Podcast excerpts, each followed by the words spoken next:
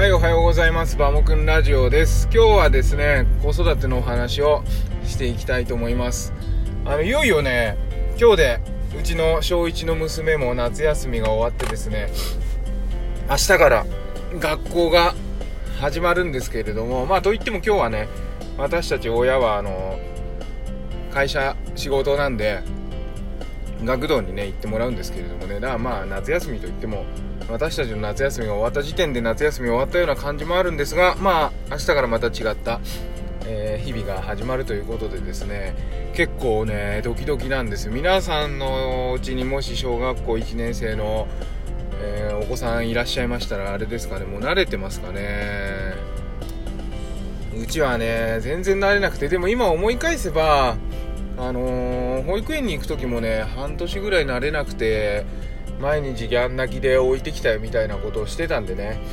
うん、ただあの保育園は働くために行くからそれでもいいのかもしれないんだけど学校は勉強するために行くところであってねなんかもう小学1年生になって本人の意思も強くなってくるのでそこを無視してまあ無理やり連れてくっていうのもどうなのかと思いつつなかなか難しい。うん。まあねこういうことって過ぎてしまえば笑い話なのかもしれないんですけどね。うん。だから無理やり生かしちゃって慣れちゃえばそれでいいのかなっていう気もしなくもないんだけどでもその個性を潰したくないっていうのがすごくあるんですよね。なんかこう自分たちの時も今親になられてる世代の方、まあ、年齢層いろいろあると思うんですけど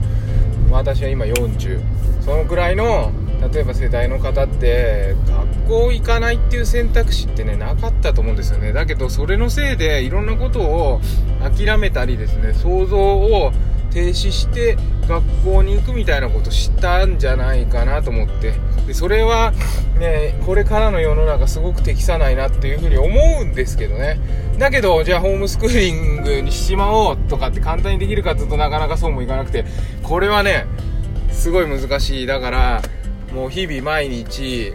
えー、どう過ごすかっていうことをですねうちの妻と考えながら、えー、生活しています。明日からちょっとね、私たちも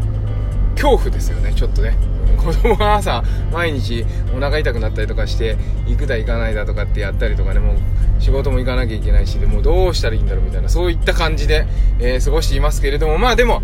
えー、過ぎてしまえば、笑い話にはなるでしょうし子育てなんて人生のうちでほんの一時なんで、ね、一生懸命やりたいと思います。皆さんもですね各皆様のステージで、えー、楽しくお過ごしください。あの今回の話はですねアメブロの方にもまとめましたんで、えー、概要欄の方に、えー、そのアドレスを貼っておきますので、えよろしければそこをお読みいただけたら嬉しいです、